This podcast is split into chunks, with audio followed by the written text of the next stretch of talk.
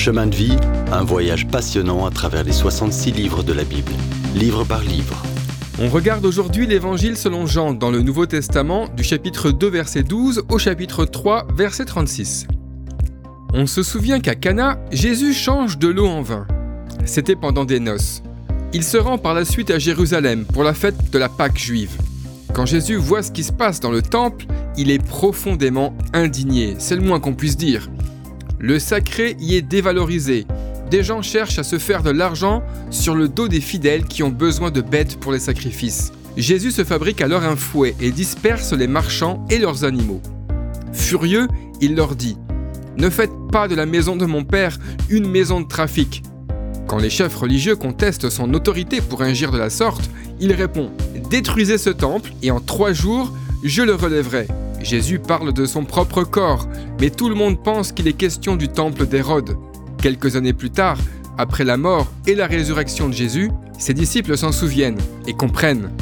Dans les jours qui suivent, la foule voit Jésus faire des miracles et il est écrit que beaucoup croient en lui. Mais cette croyance n'est pas la foi qui sauve, c'est simplement une réaction au miracle, une émotion si on peut dire.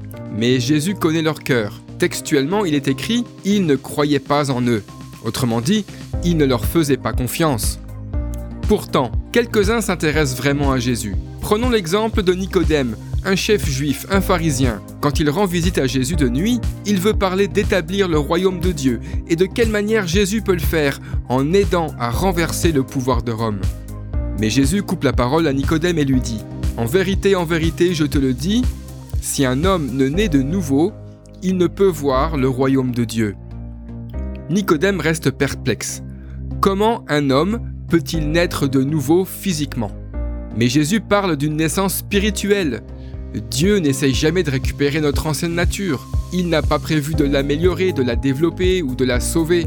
C'est pourquoi on a besoin de recevoir une nature nouvelle. Jésus compare l'action du vent et celle de l'esprit qui nous fait renaître. Comme pour le vent, on ne peut pas tout expliquer, mais quand Dieu agit dans les cœurs, ça se voit. Comment naître de nouveau? La seule façon, c'est par la mort de Jésus qui subit la peine que mérite notre péché, et par sa résurrection. Il a été élevé pour nous régénérer. C'est uniquement par ce moyen que Dieu peut nous accueillir. J'entends déjà l'objection. Et pourquoi Dieu ferait-il ça? La réponse se trouve au chapitre 3, verset 16 parce que Dieu a tant aimé le monde. C'est l'amour de Dieu qui motive le fait qu'il nous donne le salut.